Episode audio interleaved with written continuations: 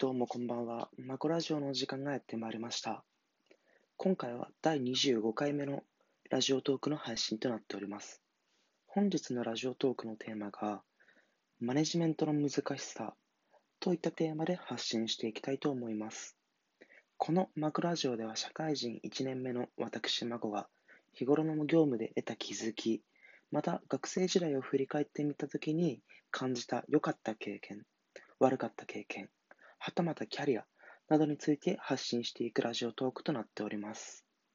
したがって、まあ、社会人の方や、これから社会人になろうとしている学生の方に向けたラジオトークとなっておりますので、そのような方はぜひチェックしてみてください。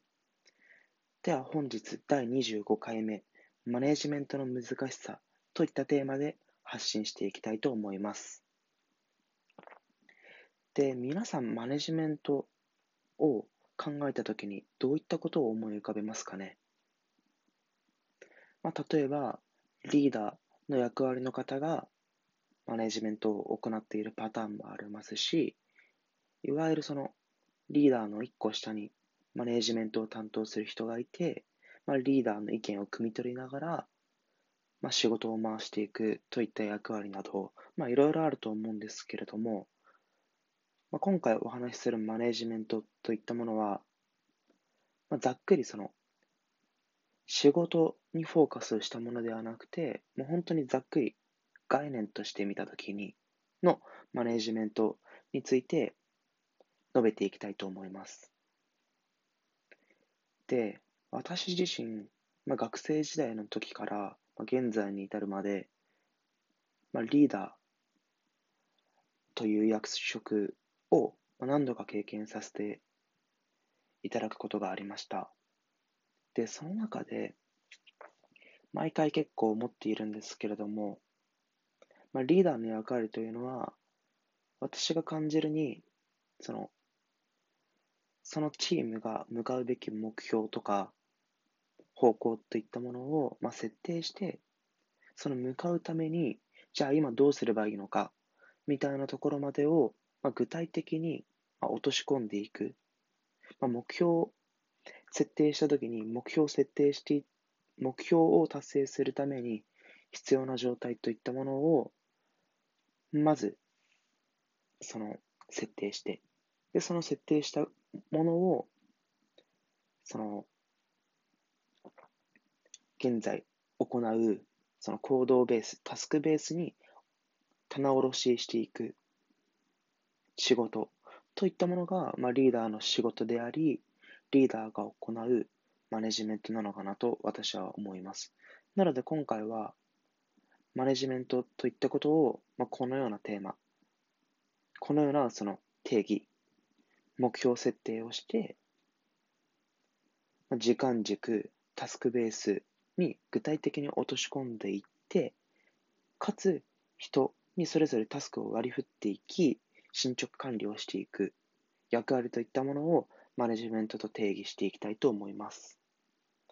で、今回、このマネジメントが難しいといったそのテーマで話していきたいんですけれども、おそらくそのリーダーとかマネージャーを経験されている方は皆さん多分私と同じような感想を抱くと思うんですけれども、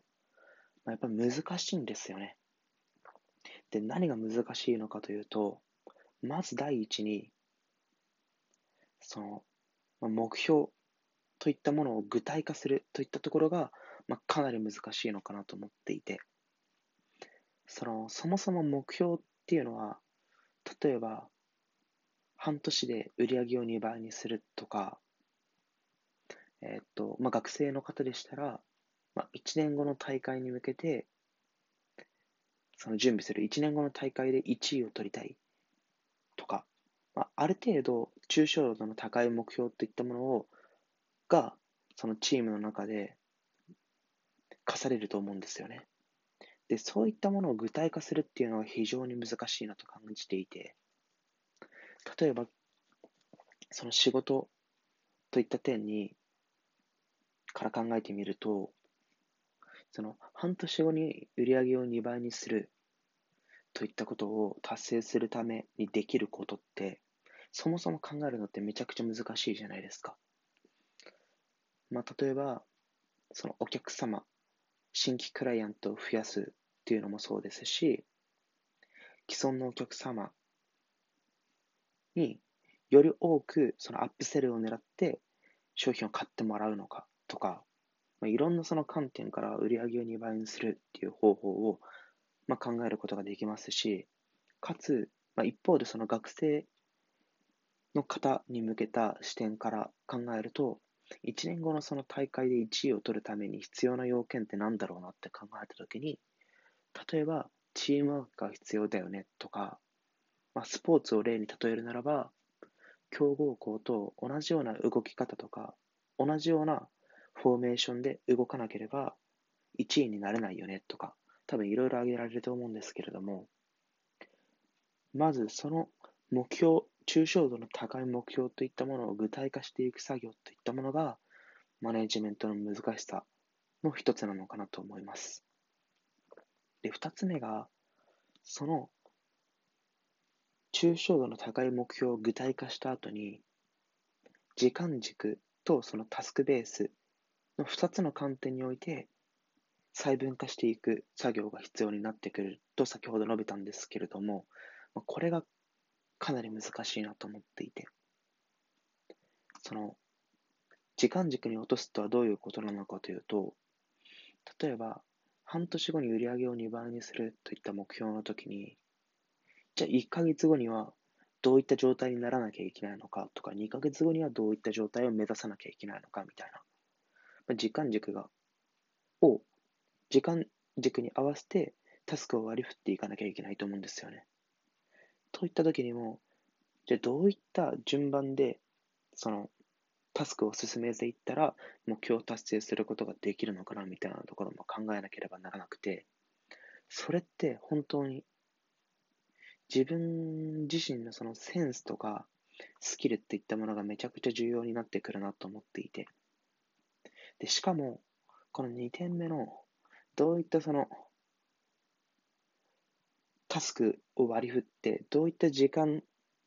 時間の中でそういったタスクを行っていくのかといったところを見せると、大体チームってこけると思うんですよね。その、一番最初にやらなければいけない業ことを最後に後回しにした結果、その、成果として一番クリティカルに反映させることができる要素を書いた状態でアウトプットしてしまったとかいうことって、まあ、かなり多くの場合起きるなと思っていて、そのためにもそのマネージメントをする側の人間っていうのは、そのアウトプットする際に一番アウトプットの結果を高めることができるようなポイントを見つけて、そこを重点的に、その、タスクとして割り振っていって、達成させていくといったことがめちゃくちゃ重要になってくるのかなと思います。でもこれって正直その、結構センスが重要なのかなと思っていて、で、このセンスっていうのは、どれだけマネージメントをする立場に立ったことがあるのかによって、そのセンスの良し悪しっていうのが変わってくるのかと思っていて、つまり、打席にどれだけ立つことができたのか、マネジメントをするという打席にどれだけ立つことができたのかによって、このセンスの良し悪しっていうのが決まってくるのかなと思いますね。で、先ほどは、その、マネジメントをする上では、今言ったセンスとスキル、この2つが欠かせないよねって言った話をしたんですけれども、正直そのスキルに関しては、現在進行形の努力によって、ある程度巻き返すことはできるのかなと思うんですよね。スキルっていうのは、例えば、その自分自身が、まあ、プレイヤーとしてそのプレイヤーとしての能力を上げるためのスキルを表していて、あと専門知識とかですね。そもそも目標を具体化する際の、その目標を、その抽象度を下げるためには、専門知識とかがやはりないと、具体化することもできないので、でもそういったことっていうのは、ある程度本を2、3冊とか読んで理解すれば、まあ誰でもできることなのかなと思っていて、ただ、そのセンスの部分ですね。で、その具体化して棚卸ししたものをどうやって重要度が高いものを見抜いて、そこをメンバーに割り振っていくのか、といったところっていうのは、やはり自分がどれだけその経験、同じような経験をしたことがあるのかによって変わってくるのかなと思います。で、今回のまとめなんですけれども、まず、その背景として、そのマネジメントを私は、その抽象度の高い目標といったものをまず具体化をして、で、その後に時間軸とタスク、一つあたりのタスクで細かく分けていく。この二つの手段をとって、その今何をすべきなのかみたいなところまで、そのタスクベースで落とし込んでいきますと。で、それを、まあ、チームに割り振っていく作業をマネジメントと定義したんですけれども、それにはスキルとセンスが欠かせないと。っていったときに、今、このラジオトークを聞いている方には、まあ、センスを磨いてほしいなって思うんですよね。で、このセンスっていうのは、もう学生時代、学生の方だったら、その、学生のうちからリーダーシップの経験は絶対した方が良くて、で、社会人の方も、まあ、小さい単位でいいので、リーダーっていったものは絶対経験した方がいいのかなと思います。